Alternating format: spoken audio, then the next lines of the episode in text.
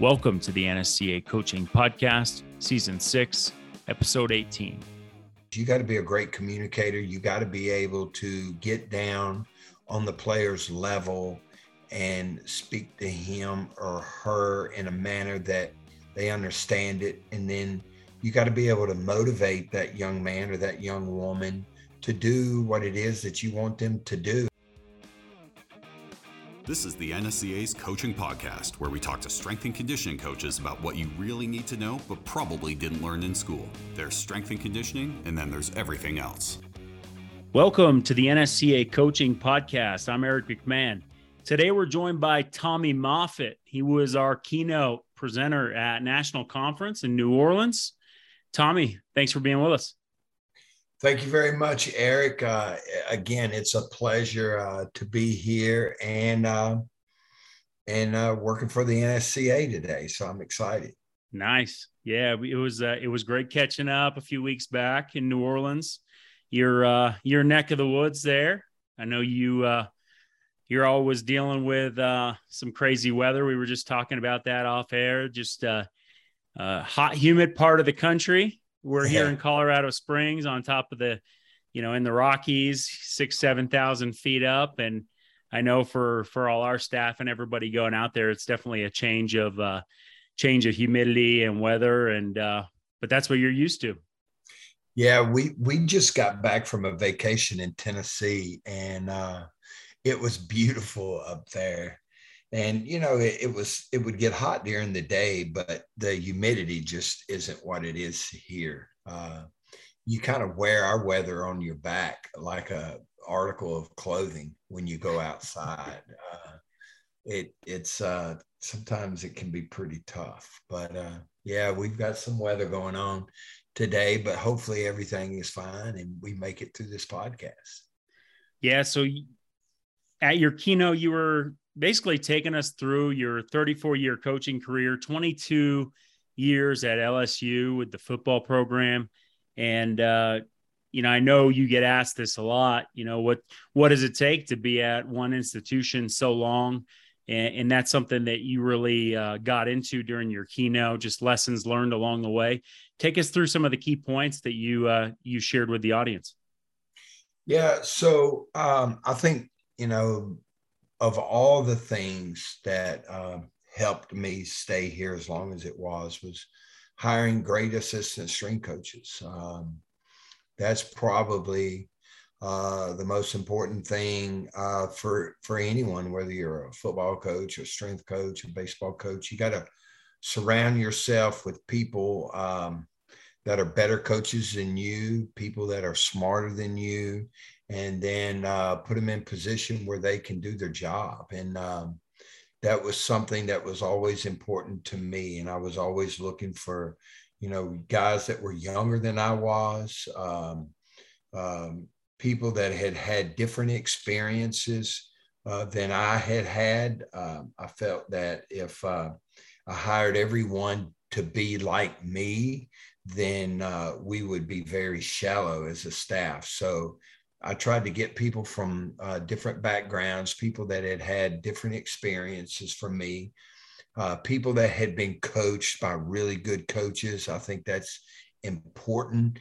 And um, I don't necessarily think that you have to be a collegiate athlete uh, to be a collegiate strength coach. I think it helps, but I think you have to have people uh, or it helps to have people that were coached by great coaches uh, uh, because they're able to, you know, uh, share a lot of experiences uh, with the student athletes that, you know, that were similar to some of the things that they uh, had happened while they were competing and, and, and how they got along with their coaches. And so that's probably the most important thing. And then, uh, except for that, you know, the golden rule, do unto others as you would have them do unto you. And just, you know, we always tried to treat everyone fair, uh, give everyone an opportunity to say what was on their mind. And, and I'm talking about the student athletes. You know, uh, I learned a long time ago that uh, the athletes don't always like it as much as we do as staff members. Uh, you know, they came to L S U the majority of the, in my career, you know, I work primarily with football, and I've done track and field and some other sports, but uh, they came on a football scholarship. They didn't come on a weightlifting scholarship or a running scholarship. They came to play football, but they ended up spending the majority of their time in the weight room with me. So I thought uh, that it was important early on to develop a relationship and treat the young men and the young women, uh, you know, in a manner that I want, that I would want to be treated myself. You touch on a lot of points there, working with, with young coaches. And I want to ask you some of those things on the mentorship side. Uh, you know, one thing you, you mentioned was you're bringing in elite football players, and that's what they are. And they're not there because of their training age or their, their experience in the weight room. Do you think that's a common misconception that, that strength coaches have to work through, is that by being a great athlete, you know, the expectation is they're going to be in the weight room?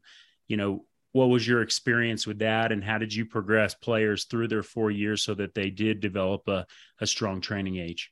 Yeah. So, and you know, that, that is huge, uh, especially because you're bringing kids in from, from everywhere. You know, they're not just, you're not just bringing in kids from Louisiana, you're bringing kids in from all over the country. And so, and they're all different. Every one of them was different.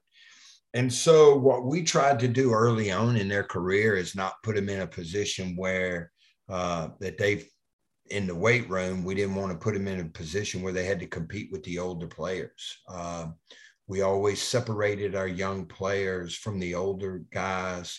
Um, and we took them through a developmental process that for many continued until December. So if a guy came in June, or even if a guy came in January, was an early enrollee, he would stay in that developmental process uh, until we felt confident um, that he was ready to start training with the older guys. And then, you know, I touched on this a little bit at the conference. There's there's always the five percent rule. five percent of the guys, you know, are game ready. And uh, Leonard Fournette, physically and mentally, you know, he was ready to play. He in the N F L, when he came to us, he was eighteen years old, and he looked like a grown man. And so five percent of those guys are probably able to compete with those older guys, but the other guys just aren't. So kept them separate. Uh, they were on a totally different uh, schedule. Uh, the only time that they were around the players uh, in the weight room was when we started in-season training. Um, and because of class schedules and practice schedules in the afternoon, they had to be in that group, but they still uh, trained differently than the other guys. Um, and then some of those Uh, would be mainstreamed at some point, you know, when we felt like, you know, they had caught up with where they were supposed to be technique wise, uh, strength wise, then we would mainstream them. But we tried to keep those guys separate as long as we could. Uh, and again, uh, technique was, it was critical, you know, making sure that they could execute all the exercises that we were going to have them do. Uh, and then we learned through that process a lot about them too. Uh, how they responded to coaching, how well they concentrated. And in our type of program, you know, where you're primarily doing the, you know, the Olympic lifts or some part of one of those Olympic lifts, you have to be able to focus and concentrate. So you find out which one of those guys or, or even which of the women can't focus and can't pay attention long enough to learn how to do a particular exercise. And you know, we had very specific barbell warm-ups that we were supposed to do each day. And there were some, some people that, that would continue after months saying, you know, what, what warm-up do we have today?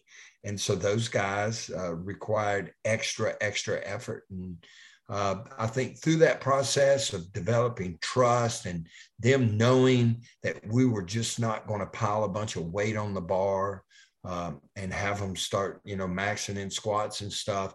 I think that developed trust uh, and they learn, you know, for a lot of people, high school training is not mandatory, but, you know, at L S U, everything was mandatory. And there wasn't, you know, if, if my wrist was hurt, we were going to find something to do with the rest of the body. Uh, if my ankle was hurt, we're, you know, we're not going to do anything for that ankle, but we were going to continue training. And I think by keeping those people separate, you know, and, and taking our time and not rushing the development, Uh, we were able to develop trust and then teach them the L S U way. Um, and that carried over into developing the culture that we had while I was there. You were a part of that L S U way for, for a long time. And I've seen you present some programs uh, at Summer Strong when you, when you worked with, with Aaron Asmus and, and the program you shared at the keynote, just some of the, some of the work that you've been doing. How much would you say your programming philosophies evolved or changed from when you started uh, yeah. to to the final few years? Yes. Yeah, so I was uh, blessed that I had older brothers uh, that trained, um, and I learned to, you know, to do, like I, I saw, I used to see my brothers, they did some crazy stuff, but one arm barbell clean and jerks and one arm barbell snatches and split snatches and all this crazy stuff when I was a kid growing up. And my collegiate strength coach was a former weightlifter. Um, so, you know, that is the type of program programming that I've always done. So in every program that I've always written, um, there has always been a, some form of snatch or, or clean or press. Um, and I, and, you know, in athletics, uh, I, and the reason I program that way is one is because that's primarily what I've been exposed to my entire career. But two, I think those exercises, when done properly, uh, do a lot towards developing uh, the organism, um, Uh, in a manner that will allow it to be more dynamic and to absorb greater forces uh, throughout the contest. And so it's not just, be- I don't program that way just because it's the only way I know how to program, but it's because I truly believe that it is the best way to train athletes for competition, the, or those athletes, you know, dynamic athletes. Um, and You know, baseball players have to be trained a little differently, and tennis and golf would certainly be trained a little different. But any sport where it begins or ends with something that's explosive, um, I think it's important that you train that way. Um, so my training, to finally get to answering your question, my philosophy hasn't changed a great deal over time. Um, because that's the way I think it has to be trained. Uh, there are things that I've done differently because of technologies, uh, you know, with being able, with the data that we've gotten throughout the years uh, through Tendo and other velocity-based training systems, uh, especially when we switched to Perch that had a cloud-based system where, you know, you could look at the workouts after, you could just sit down and pull up each kid's workout and just delve into it like that. That, that helped a lot. Of course, G P S technology has, has changed a lot of how we ran or condition our players. So aspects of it has certainly changed. Uh, but the things that uh, I've done over time have, haven't changed at all. Yeah, what I'm hearing, foundational principles stayed intact all throughout, and and prog- specific programming may have evolved with some of the new advances around technology and and and as the game evolved as well, I'm sure. I really like the term dynamic when you're describing athleticism. I think that's a topic that comes up around Olympic lifts, where I'd say when I got into the field, you had to learn Olympic lifts because that's how you developed athletes. And now, depending on where you go, there's a little bit of a debate in the field about, you know, there's a lot of different ways to develop athletes. And I think that's a fair point as well, but it's, it's something that maybe coaches today need to explore both sides of that and, and learn, you know, learn a little bit of the history of why some of those Olympic lifts were extremely valuable for athlete programs and not just weightlifters.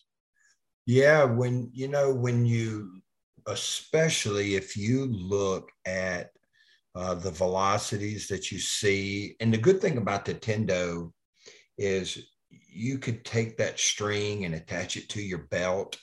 Uh, you could go out and have players hit sleds. Um, there was a lot of stuff that we used to do with the Tendo to look at how, um, how dynamic uh, an offensive and defensive lineman are when they strike one another, uh, and how explosive of a movement that that is.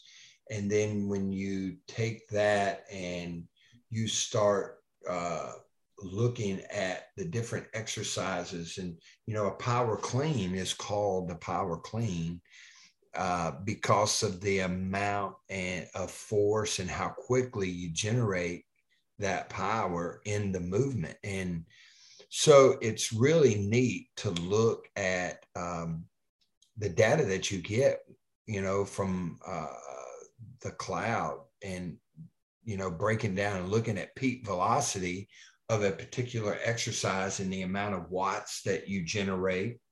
And then you attach the Tendo to a player or a ground-based jammer, and you go outside and strike a, um, a sled or strike another player. And then you go do the ground-based jammer, and then you come back and you do a power clean or a muscle snatch or a push press and or a med ball throw, and you see not just how, what the peak velocity is, but when you see the amount of watts that you're generating, uh, I think um, there's definitely room and a need to at least explore some of the Olympic movements. And, you know, I know people struggle with teaching it, and uh, if you can't properly teach it, Uh, you probably shouldn't even attempt it, uh, but they're easy to learn. And uh, the muscle snatch is uh, probably a, of all the different exercises besides, you know, a barbell press or a, or overhead squat, the muscle snatch, once you're starting to add some momentum to the bar, is one of the easiest exercises you can teach. And the, uh, the amount of Uh, watts that you can generate in that movement is pretty, pretty phenomenal when you compare it to some of the other movements that people do. Um, and, you know, here's what I used to tell young coaches is that other team lifts weights also, and they recruit big, strong, powerful linemen. And uh, so when you have two players, you know, two two hundred twenty or three hundred twenty-five pound offensive and defensive linemen strike one another, there is a tremendous, uh, uh, tremendous forces that are placed on the body where you're receiving that blow, just like you receive a heavy clean or you rack a heavy jerk overhead. And that resulting force does a lot and how it trains the body. And so, yeah, I think there's definitely a need uh, for the exercises if you're capable of teaching them. And if you're not, then you need to find an alternative. Uh, and there's still a lot of good ex- exercises out there. You know, I wouldn't, there's a lot of sports where I would not um, include, you know, the majority of the Olympic exercises in their training. Uh, but for the sport of football, I think it's important that those are there. Speaking to the value of Olympic lifts and training, and you made a really great connection for velocity-based training, and maybe why it's so popular today uh, as a training method is that it does directly connect to forces generated on the field, and that, that can be measured now with new technologies, just like it can be in the weight room. Uh, All right, man, I'm going to ask you, I've been hearing the rumbling of the, the Moffitt method, uh, went up on your LinkedIn page, little release, release party. Uh, what, what's the Moffitt method? What, what, have, what have we been hearing about?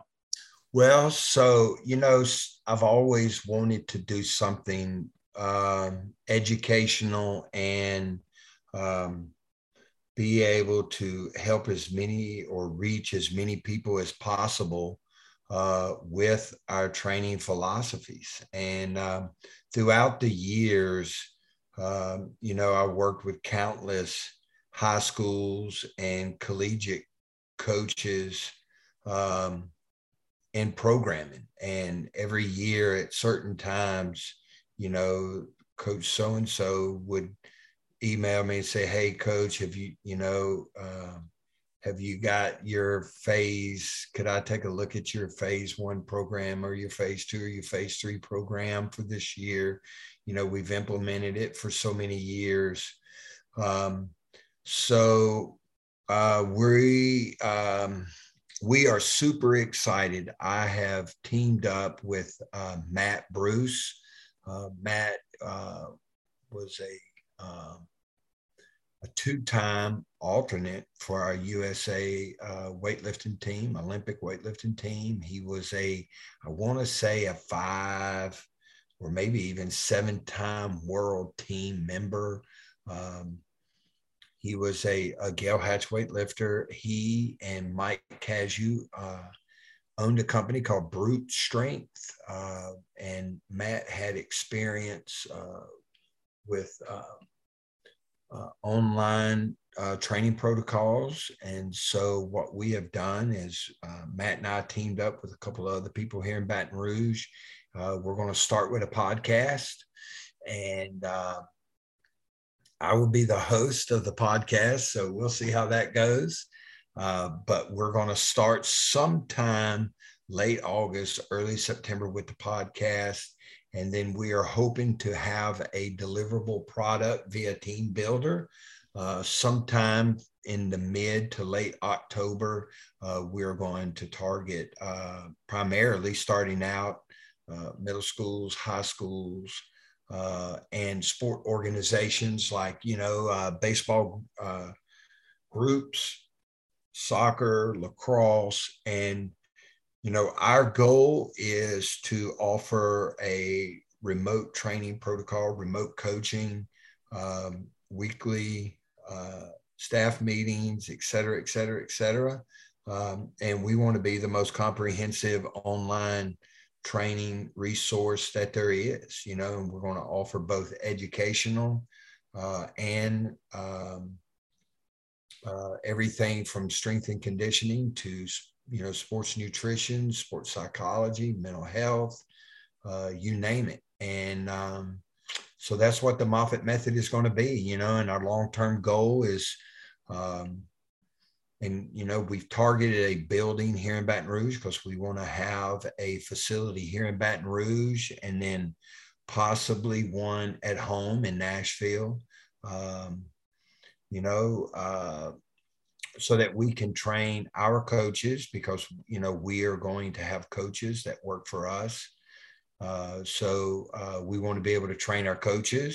Uh, we want to be able to offer uh, person, in-person coaching uh, and that members of our organization can come to our facility and and learn from our coaching staff. And so we're excited about it. You know, it's, it's something that I've always thought about doing. And um, it was the first thing that I thought of, you know, after, you know, I got fired in December, I immediately went to work on it. And uh, it, we've been working now for six months and we're getting close.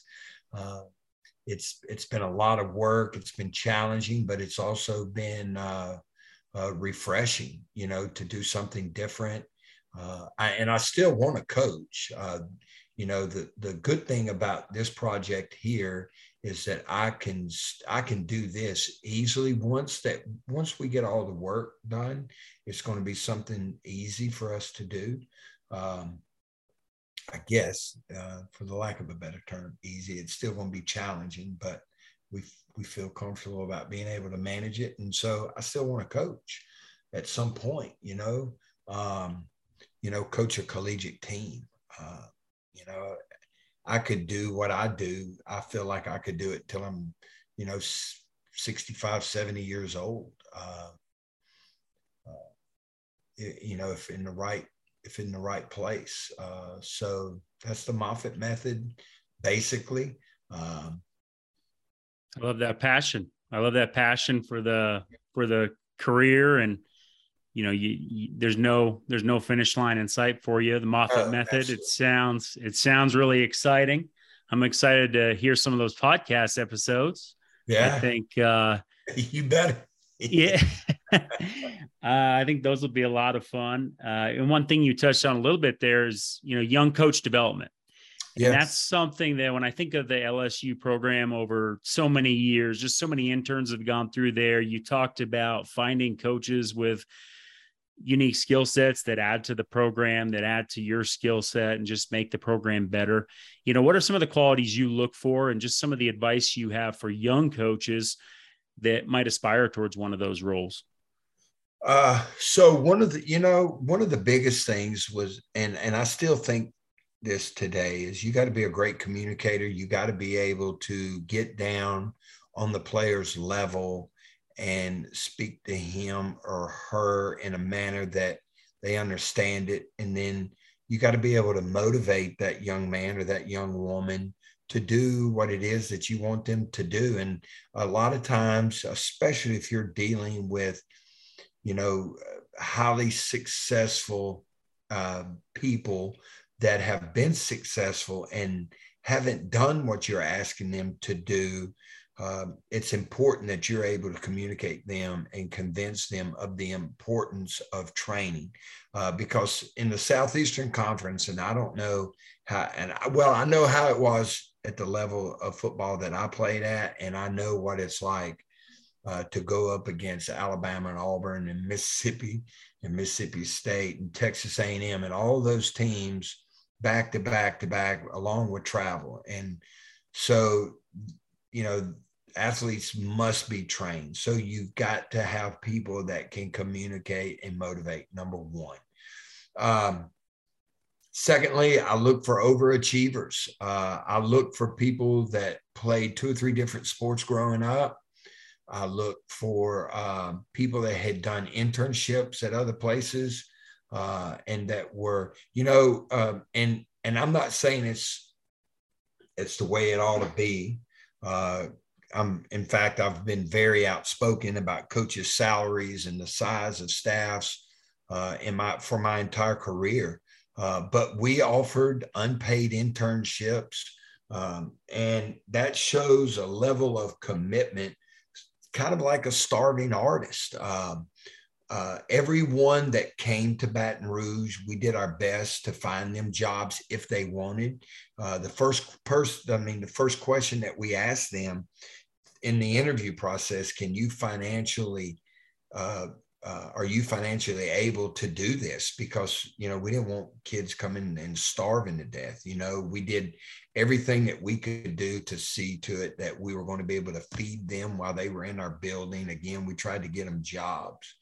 Uh, but the people that do that tend to be really devoted to our field. And it takes uh, a lot of devotion to be able to do this, because when you start out, you know, you get there, you wake up at four thirty in the morning, you have to be there at five thirty.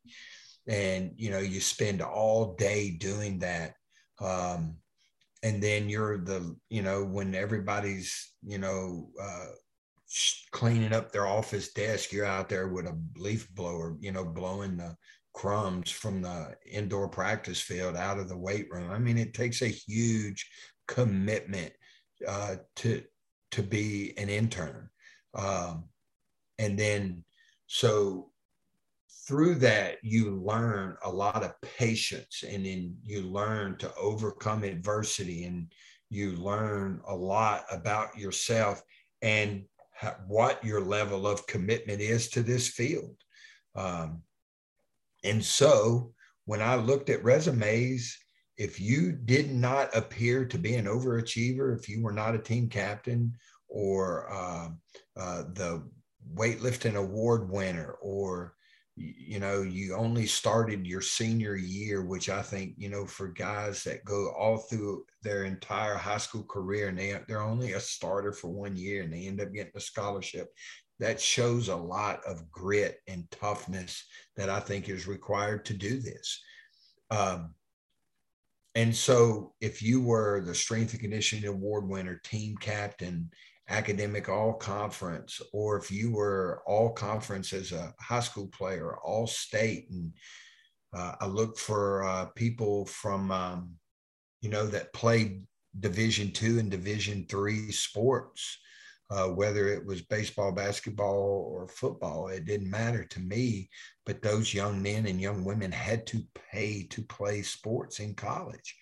So, uh, I think that those type of people, in my opinion, make the best strength coaches. I'm not saying that they're, you know, if, if you signed a division one scholarship and you played five years in the N F L that you can't coach. I'm not saying that, but I found in my time here that those people who played D two and D three were just hungrier uh, than, than the other people and were able to sustain that effort over a longer period of time.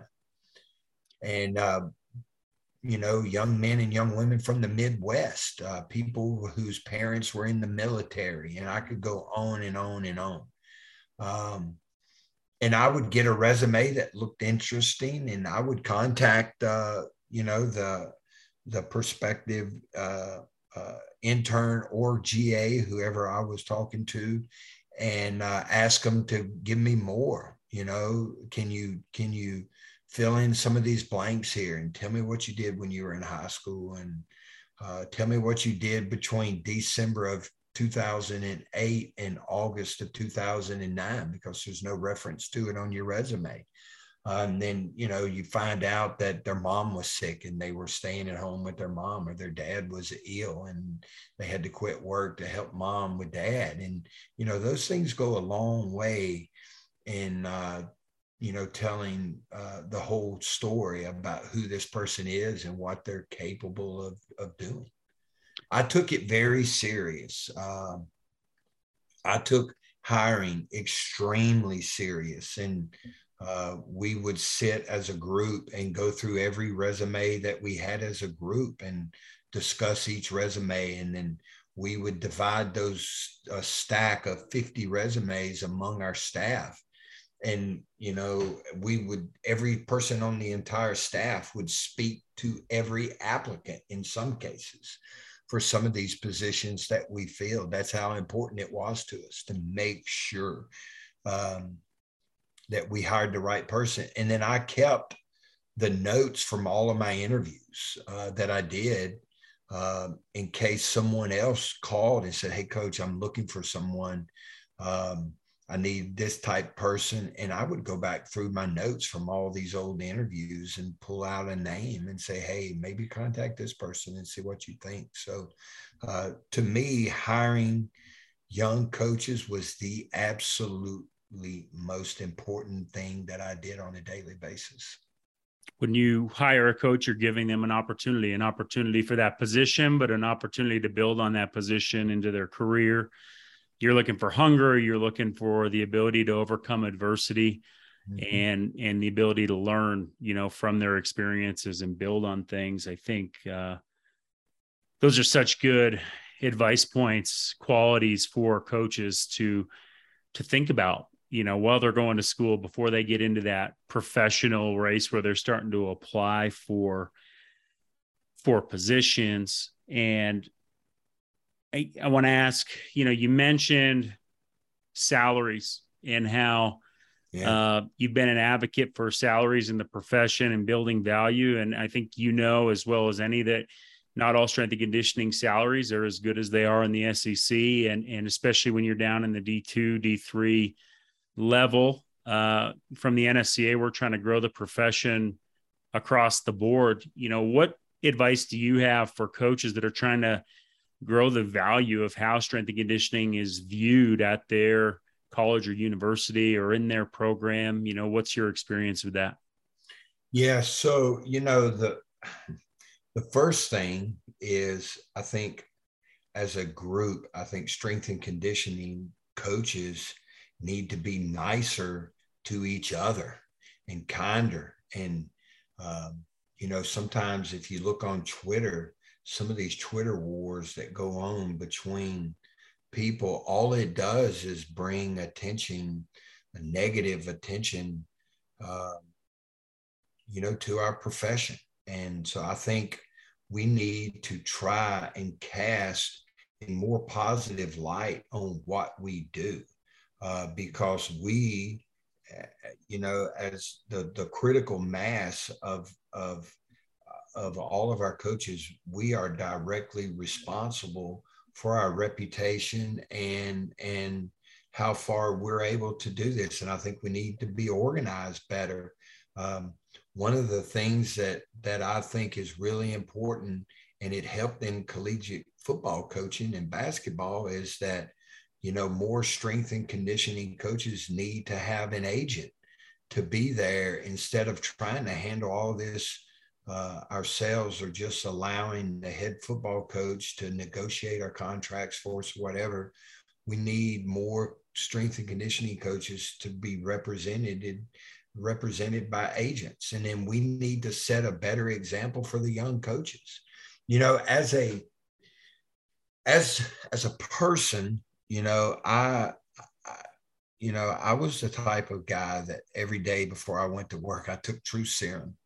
And um, I did, you know, I was never one to really sugarcoat or, or beat around the bush about my feelings and, and how I was going to advocate for my staff members uh, and our department on a daily basis. And I think, um, you know, just shaking your head in agreement sometimes when inside you're you're saying to yourself, you know, I know I'm getting screwed here, and uh, but I need the money, and I'm not going to say anything. I'm just going to keep my mouth shut.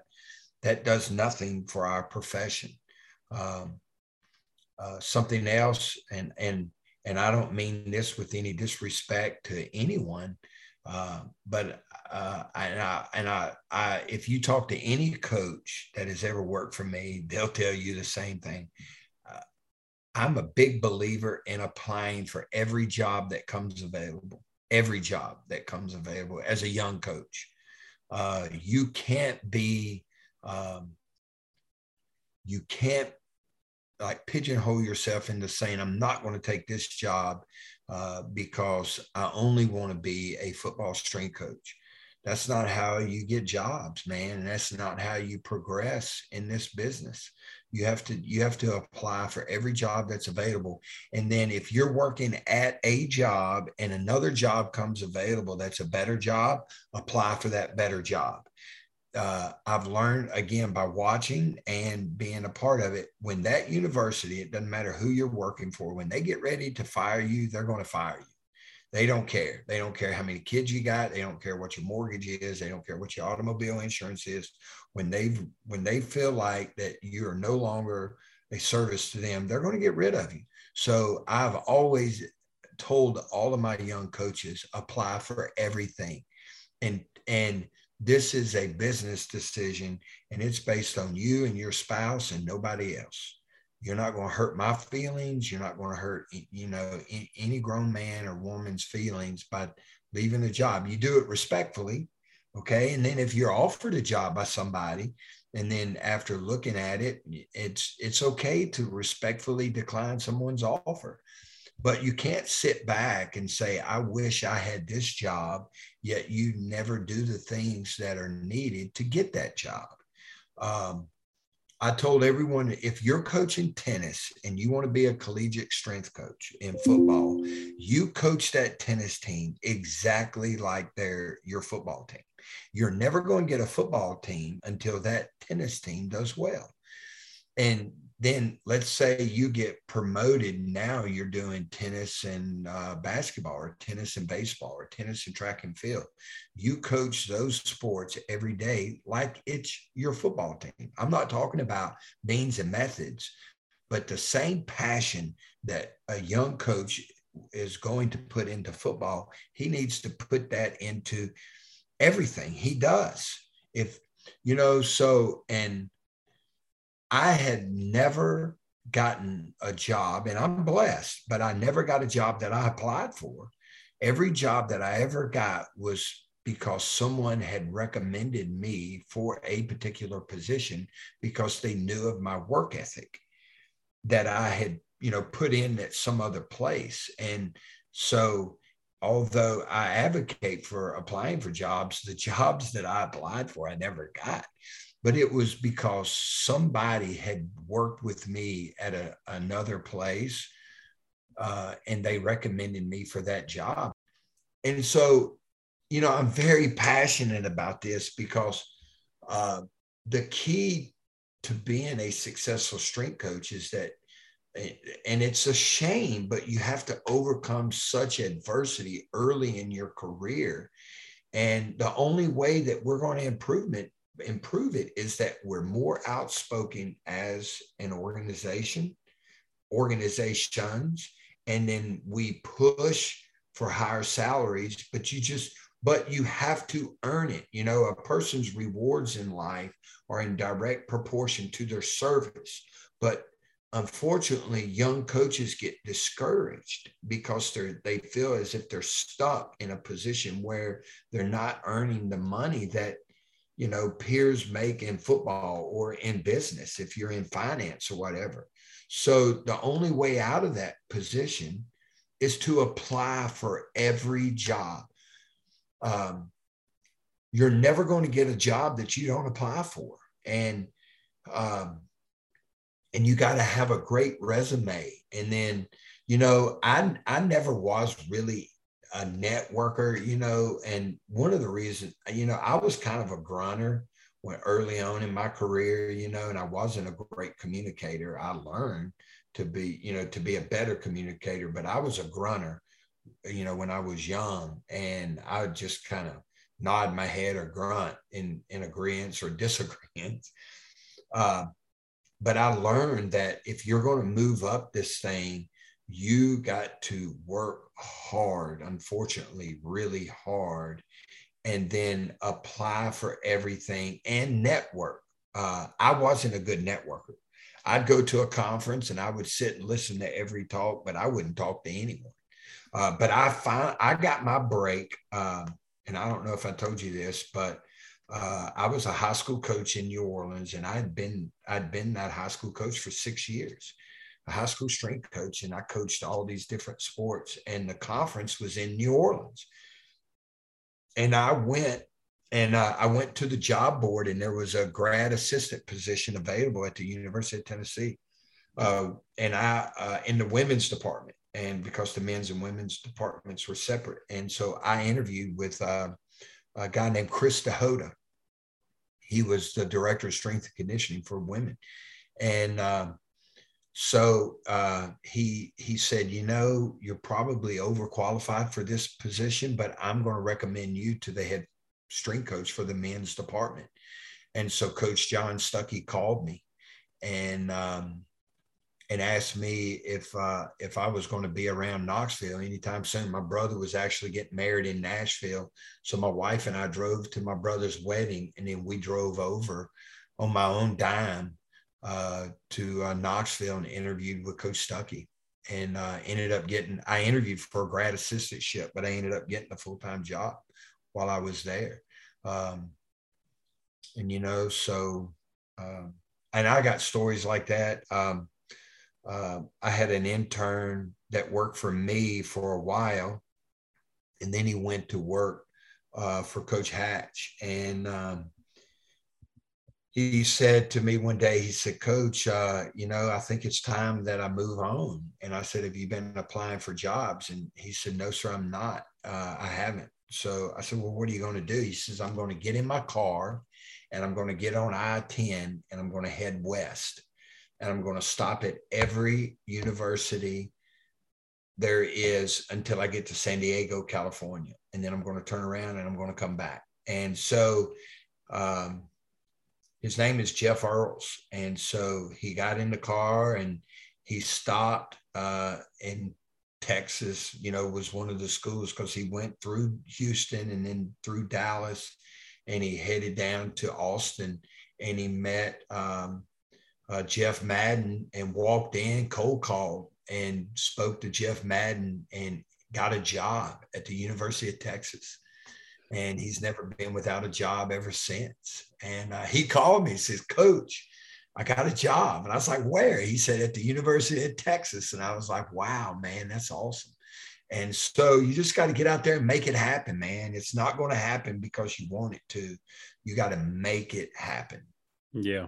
We want to make it better for the future. We want to build a system. That's what the N S C A is, to support coaches in the long term. But if you're in the game right now, you got to, in a way, you got to play by the rules right now and show that work ethic that you're talking about, be an overachiever. I like some of the, the, I like the passion. I like, I like the stories, but I like the terminology you use around being an overachiever and just showing that you have a lot of upside as a professional early in your career before it, before it really comes to fruition.